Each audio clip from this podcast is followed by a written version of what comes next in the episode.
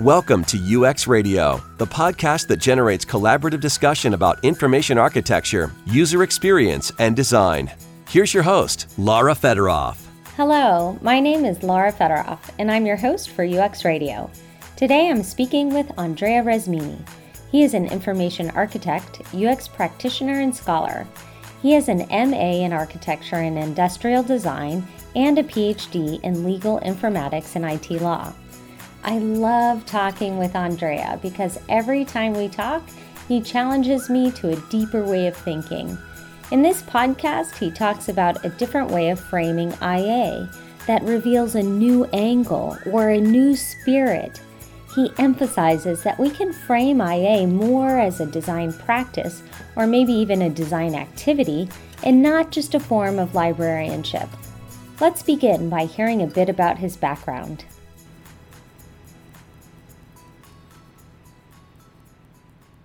I would love to know where you grew up and uh, a little bit about your education. So I'm originally Italian, so I grew up in Parma, which is a city in the north of Italy, and famous for a couple of things like Parmesan cheese and Parma ham, mm-hmm. and bankruptcy because we had a, Parmalat was one of our companies over there, and it went totally bankrupt a few years ago. I was trained as an architect, and uh, this is where I come from, and I think that pretty much marks my way of seeing things and, and looking at, at what we do. The lens is, is that of architecture and design in general. But especially the, the lens of architecture and the idea that we are dealing with places, even though we build them with information. So our materials are not bricks and wood or you know glass, but we use information, data, and sort of things. And through my education at the university, I studied in Milan with a few big names of the time. Milan was pretty much the faculty of architecture yet to go in Italy at the time. And I started being interested in computers, and this is around 89, uh, 90, more or less. And since I was probably the only person who sort of understood computers at the time in the departments, uh, I started to be the guy caring for the server that we had and trying to you know build systems to allow students to send in the materials using the internet and this sort of things. And that led to becoming more and more interested in the technological part at the time. So i started to work as an information architect even if i didn't really know.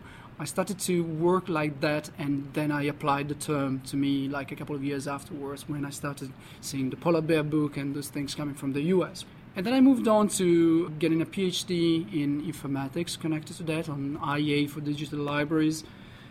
The story is complicated because in between I worked as a practitioner, I had my company, we had a few big clients, and then when everything went down over here with the dot com crash thing, Italy followed suit in a couple of years. So everything slowed down, and I decided it was time to get back to academia and now I'm a professor. I live in Sweden, so the whole family moved to a different country, and I teach at Jönköping International Business School, which is a business school where we are trying to sort of bridge media, informatics, and design in new and interesting ways, and it's interesting.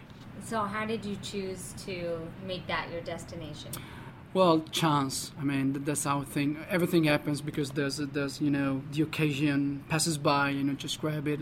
It, it was a family thing because my wife had an opportunity to pursue things she was studying into, and we simply decided to move because we honestly couldn't take more of Italy. We, we, we, got tired of just waiting and the things that didn't work, and it's just us. I mean, we were probably at the right moment in our lives where we needed to change skies and see new, different things we love where we are, and I think that it's a nice life.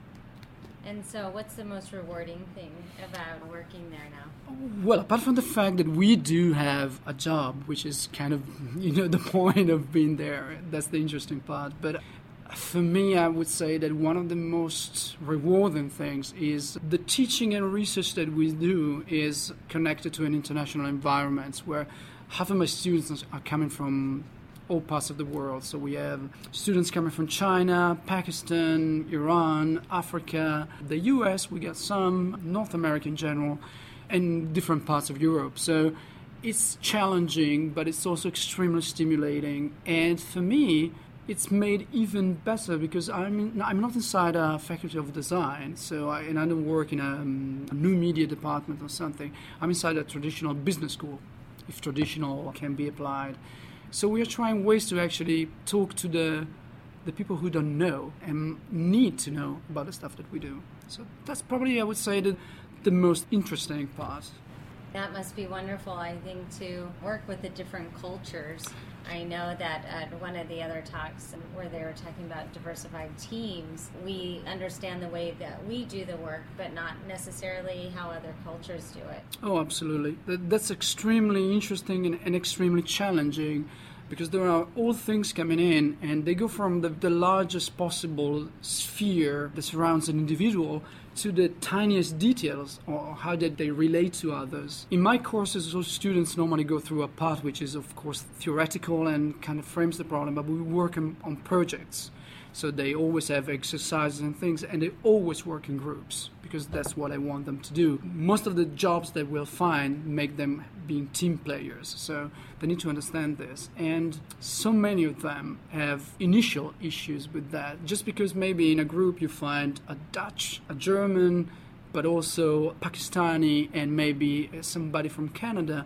And their cultures collide at the beginning. There's no way to avoid that. Some of them want to, you know, be held by the hand and they want to be told everything. They want to know exactly how many words, how many drawings, how many things, and they want to be followed up step by step. Some others just don't want that. And even in their relationship, some are more openly, I would say, participative in some ways into what they do. Some others tend to just lean back and be happy with, you know, doing the, the stuff which sits in the back of a project. And some other times it's like clash because they maybe have different views and, and even the fact that they are coming from countries that might have issues between them. And of course, I mean, this is a very good school for understanding each other, but at the same time, it's difficult to go past maybe the things that you heard all the time growing up in your country and just seeing the different reality of things. So it's complicated, but very, very stimulating, definitely. And absolutely fantastic when you come to results and you see what they're able to produce, the diversity of ideas and the stroke of genius of a person who just uses something that is normal for them, but totally new for everyone else. So that, that's amazing amazing. Yeah, I think it deepens the experience when you're able to broaden the way you perceive things and oh, to learn from each other's cultures. Not necessarily that one is better or one is right, but they're other ways of solving the problem. Yeah, it's never one is better and, and the other is worse. It's always like we have different things and we have different ways of approaching whatever or even to relate to each other. We just need to have to come to terms that uh, I'm not right and you're not wrong. It's like we need to find a common grounds where we can actually stand together. And of course, I'm going to compromise something and you're going to compromise something else. So that's the way it works. It's extremely, extremely rewarding when it happens. That's great. So I know you wrote the book Pervasive Information Architecture. Explain to the audience what you mean about pervasive.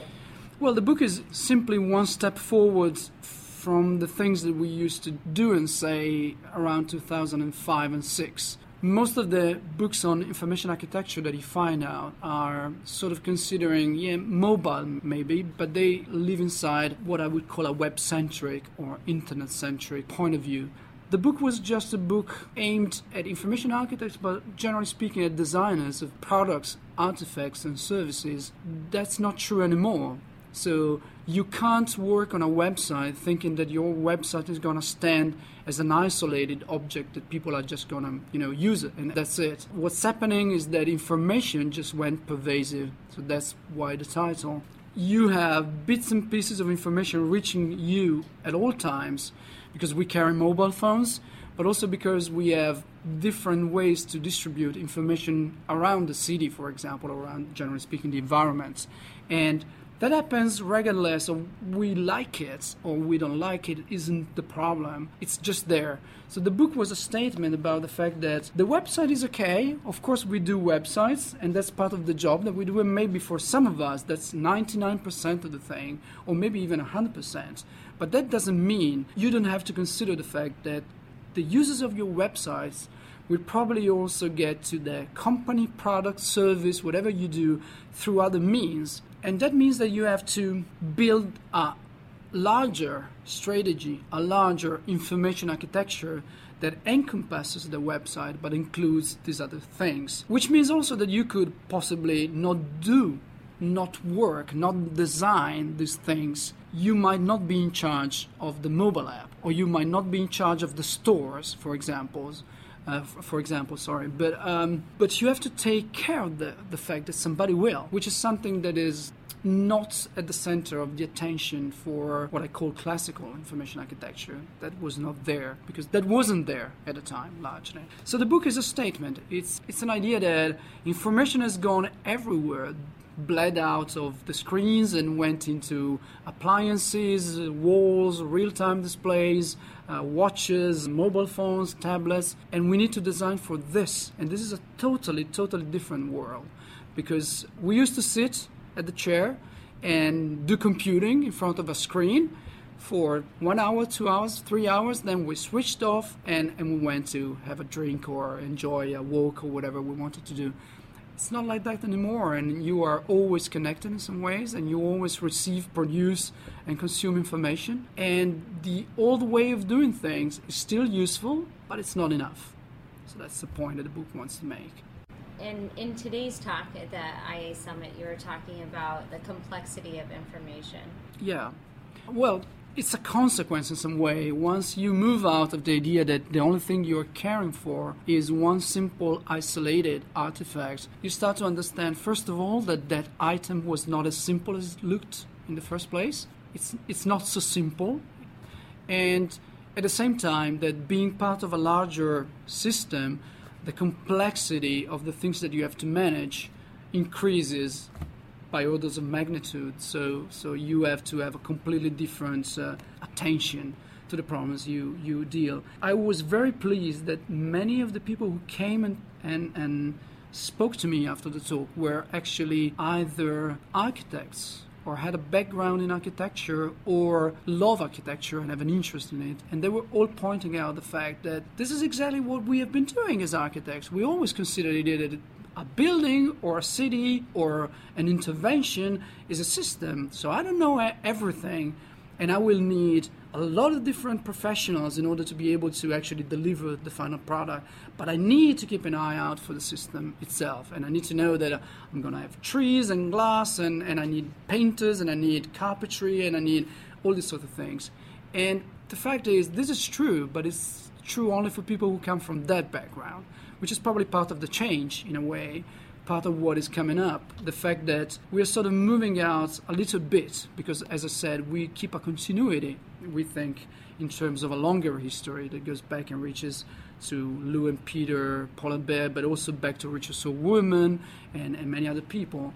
There's a continuity, but there's also a little bit of change. I was speaking about a, a new spirit in some ways, and the new spirit is, is the fact that we understand that the complexity of these environments requires more skills and probably also different skills in some ways.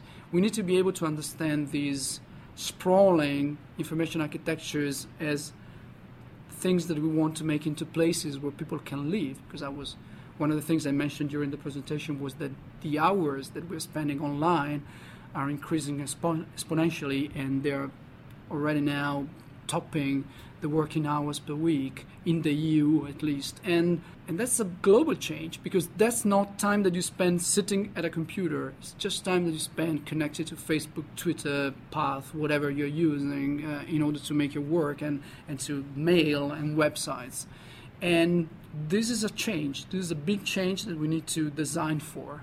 Otherwise, we just will we will be designed by this thing, and this shouldn't happen. Yeah. So, share with the audience an example of a time that you were able to work with a client and and they understood what you were explaining to them. You were able to come out with a great product. Um, if if you intend in terms of pervasive uh, information architecture, so to stay into the, the, the idea that we design for these new things, the two largest things I've been involved recently are the redesign, even even though it's not really a redesign, but working on public transportation system in Gothenburg, which is the second largest city in, in Sweden, it was not just me, of course. There was a large group of people working on many different things, and my contribution to the, general view was exactly to bring in a perspective that we were not designing a mobile app for travelers. We were not designing bus stops in order to make the information more accessible to people who are on the street, but that we needed to take care of the larger thing. The global goal was we need to make people travel travel safely and comfortably across the city, even if they don't know Gothenburg. And so that was a system. And I must say that most of my time was spent in trying to get this through the stakeholders in order to be, make everything happen.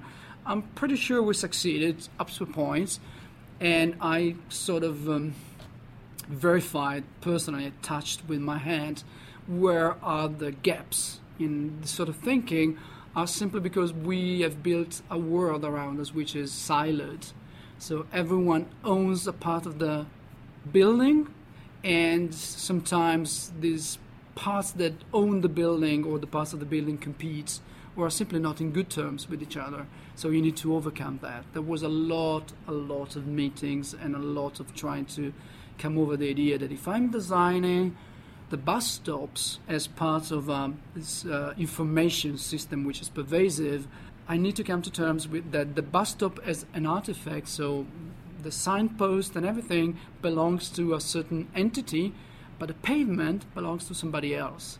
And maybe they don't agree that they should talk to each other, so you need to solve that first, even before you start considering the, the problems.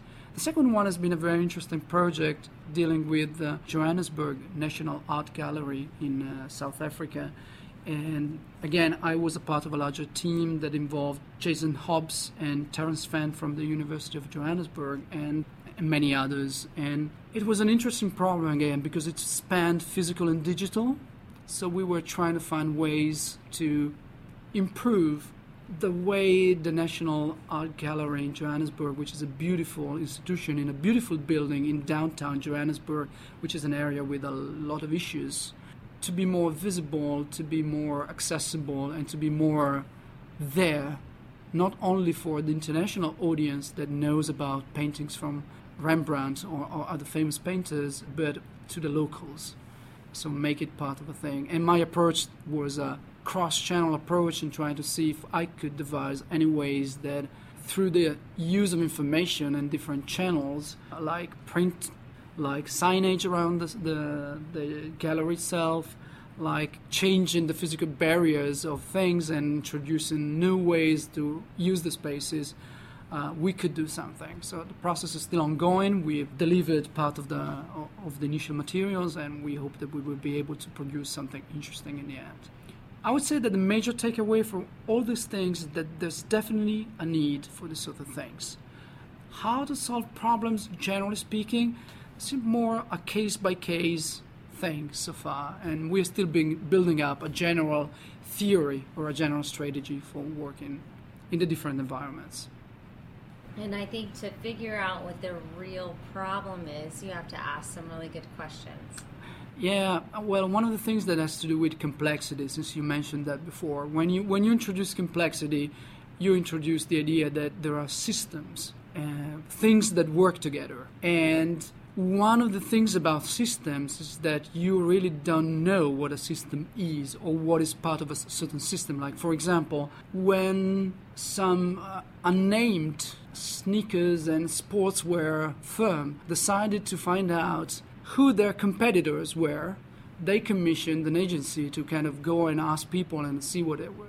I mean, is that brand, is the, the other brand? And they found out that the major competitor was a game console and that was totally, totally unpredicted at the time. They found out that people decided should I spend money on shoes or should I spend money on games? And that's a system. Even if they didn't know, their major competitor was in a totally different market segment or sector. And the question is to define a system like, you know, I get a kiosk, I have a web application, I have a mobile thing, then there's maybe signage and things it's the way you ask the questions that frames what's going to be inside. So that's the thing. Unless you ask certain questions, you won't find certain artifacts inside your system. And there's no right or wrong way. It just really depends on the context and what you're trying to achieve. So it's, it's complex in a way. Right. And so when you're in that scenario and you're asking the questions, who is present at the table?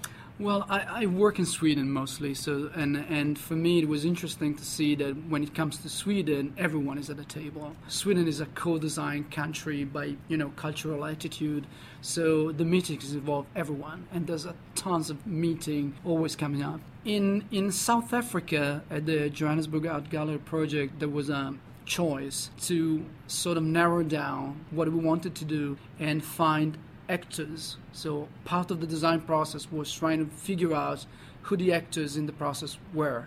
And the cross-channel approach allowed us to introduce more actors than you normally have, because of course you need to consider different expertise and different professionals as well. Um, we spoke to staff from the gallery. We spoke to the executive from the gallery. We spoke to the people who are sort of, you know, the, the general financing group or sponsor group of the gallery. Uh, we spoke to the, the city of Johannesburg, who's a stakeholder in the thing. We managed to interview students and people who visit the gallery, so and art dealers. Uh, there was a long, long process in trying to figure this thing out. And the interesting part is that we surely left somebody out because this is our view of over a complex problem. So we are not saying that this is right. We are just offering a solution that we hope is going to be at least partially successful in trying to address the problem that we saw at the beginning there. And the interesting part is that you could have solved it in many other different ways probably but this is the, the beauty of having a complex approach of things and, and being being sure that you are just providing one solution out of many. This is also where the role of IA is very, very important in kind of framing the idea that you might have many different orders or ways of doing things, and they're not necessarily incorrect. There's a good example that I make on my blog. There's a short uh, blog post from um, a couple of years ago where I speak about constellations. And constellations were an example because somebody on Twitter, which is always a good excuse to kind of go on a limb and, and write a blog post, uh, mentioned the fact that Richard Wurman had these very beautiful definitions of IA back then when he was working on trying to figure out the problem space and one of them was sort of uh, I love them all, but one of them has something about figuring out the patterns which are inherent in the data. And that inherent part always bugged me because I don't believe there's such a thing as something which is inside there that you just you know carve out, but it's always the look that you have. And constellations were a very good example because constellations have helped us navigate and hence explore and, and discover and, and generally speaking going around. Uh, of course we have also horoscopes and, and you have people believing that the stars drive their things and you are a lion or a pisces or whatever but they don't exist. They're not real. They're not there. We know that if we just move away from the earth we are not seeing the same constellations. And by the way somebody at a certain point decided that few stars were to be grouped into a pattern so they're not real, but they're incredibly, they've been incredibly successful at helping us doing stuff. That's exactly the way I see the way that you solve this sort of issues. You're not trying to see this is the reality of things, but just this is a way that we can solve or produce a solution to something or introduce new ideas and, and just move on and do something good with them. And I think that very much still stands. This is exactly the, the, the crux of the problem. Yeah, and I think you stated it really well in your talk today. You mentioned reshaping reality. Yeah, this is what we do all the time, and IA is very good at that because it works with information and language, and the idea that we are basically what we perceive and read and see and say. Words have a powerful impact on what how we frame the world, and it's difficult sometimes to speak about these things. I was commenting with a person who was asking after the talk because it really feels like you're trying to make the matrix visible while staying inside and you need to take the pill otherwise you're not able to actually see that you're what you're seeing out is uh, the matrix and it's a problem, but I think that we're slowly getting to the to the point where we can actually start to see the patterns that are there as useful ways to solve things and not as the solution with the all caps S. I just I think it's fascinating. There's been so many great talks today, and I think that being able to really reshape the reality to really do a better job of defining the problem, of understanding the behavior, the psychology of the user, figuring out a solution, and then also adding the beauty to it. It sounds like such a great process if we could put all of those things together. Oh, we are working on that, and and, and I mean, this is a sort of a it's a long, slow, steady process we're going through, and I think it has to do with the maturation of the field in some ways, and simply with the idea that we moved out of this, as I said at the beginning, this web centric lens that we had, which was necessary. There was nothing that we could do. Uh, Christina Wodtke was in a conversation with me and others a few days ago on Twitter, and we were mentioning this uh, idea, and she was just saying, well, back then, who could have thought you could design a website which does have no content? And that's Facebook, that's Twitter. They're empty containers where people are producing the content. At the time, it wasn't possible. It was like everything was crafted so that you knew what was going inside the thing. So this is like a zoomed out view that we have on the problem now, and we can see that much better. So our tools are have been sharpened in order to be able to solve better problems. And we're also getting out of that. I, I love to always fight over this thing with Peter Morville and others who are, you know, from the old school. They were the forefathers and, and the people who actually gave us the tools and, and, and the vision of this thing. That what they did at the time was perfect and exact what we needed, but it was like saying that the world is a library. And we need libraries, but I wouldn't sleep in a library. I also need a bedroom and I need a place where I can go and have a drink. And that's, for example, what Facebook is. Facebook is the perfect shoddy pub close to home where all your friends are going. So you don't particularly like the beer, you don't particularly like even the, the probably the owner, and sometimes they slip you, you know, um, a beer which is not so good or something. But everybody's there, so it's good to be there and hang out a little. So that's the kind of thing that we have to do. We need the library, but we also need everything else. And this is happening because information is everywhere. So we are constantly being immersed in information which is shaping the reality that we live around. Just think about the process of getting to Baltimore. For me, I basically knew more about the surrounding of the hotel coming over here that I could possibly know 10 years or 15 years ago. Google Maps and places, and somebody put up a map with all the night spots and things, and, and that's a that changes the the perception I have of the place I'm going to even before I, I'm there. And when I'm there, the Baltimore I see is, is a different thing because I'm not totally lost in a, in a different reality. I know where I'm moving. How do you think we can help people move forward through this new spirit? Uh, how do we navigate? With the no- knowledge that it's going to be difficult, not easy at the beginning, but with the idea that, that this is necessary. And I think that it's, as I said, it's very much like being served the pills. And once you decide which pill to take and if it's the right one, you see it and it's there. The idea that there's a huge difference between being seated at a computer and being immersed in information and computing all the time while the city around you computes. Because that's happening. Everything goes and, and everything moves around and everything is being remediated and co produced. So I think that during the, the, the, second talk we did with Eric Reiss in the Flex Track, we mentioned a few things. And I mean, there are many, many different principles that we try to iron out when we go into lecturing and doing our job. But I think that two things are necessary. We need to be bold and we need to be outrageous. Those are necessary things that we have to do. We don't have to be afraid of making mistakes, of doing the wrong things, or you know, failing, but failing spectacularly because that's going to happen, and it's going to open up new ways probably. So it, it always happens when there's transitions, and I think that that there's new interest in this sort of vision or angle. How would you articulate the new angle? The new angle is is first of all, it's trying to frame information architecture as a design practice or a making practice. So we're not sure if we want to use the word design or something else, but I mean, because it's pretty much a loaded term, especially in America. But generally speaking, a design activity, not simply some formal librarianship that you take to the web in some ways. And I would say that we consider that to be the, the foundation of a different way of looking at ethics, poetics, and critique, which we are definitely lacking now. There's no such thing, and we need that. We need to be able to speak about information architecture as you do for paintings and the fine arts, sculpture, whatever. That's fantastic. I really appreciate your time today. Thank you so much. Thank you.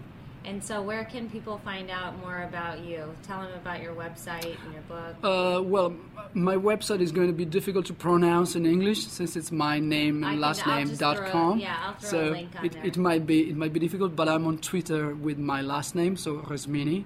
So you can find me over there, R E S M I N I, and uh, and that's a good place to start. And I would love to get to hear if people have anything to say about it. Wonderful. Thanks again. Thank you. This episode is sponsored by WeWork. Meaningful connections are essential to the success of every entrepreneur, freelancer, and small business owner. At WeWork, meeting new people and having interesting conversations is natural and effortless. From the design of the WeWork space to the events at their buildings, WeWork does everything they can do to support the idea that if one of us is successful, we all benefit.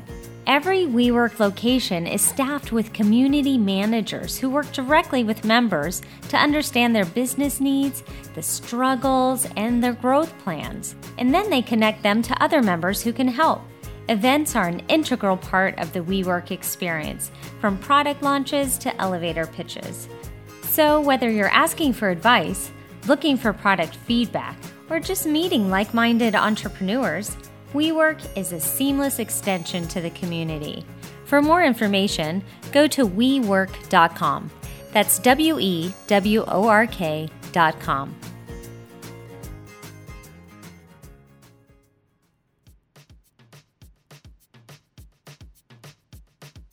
Today's show was produced by Anna Hafley with original music from Cameron Michel and Paul Pulford.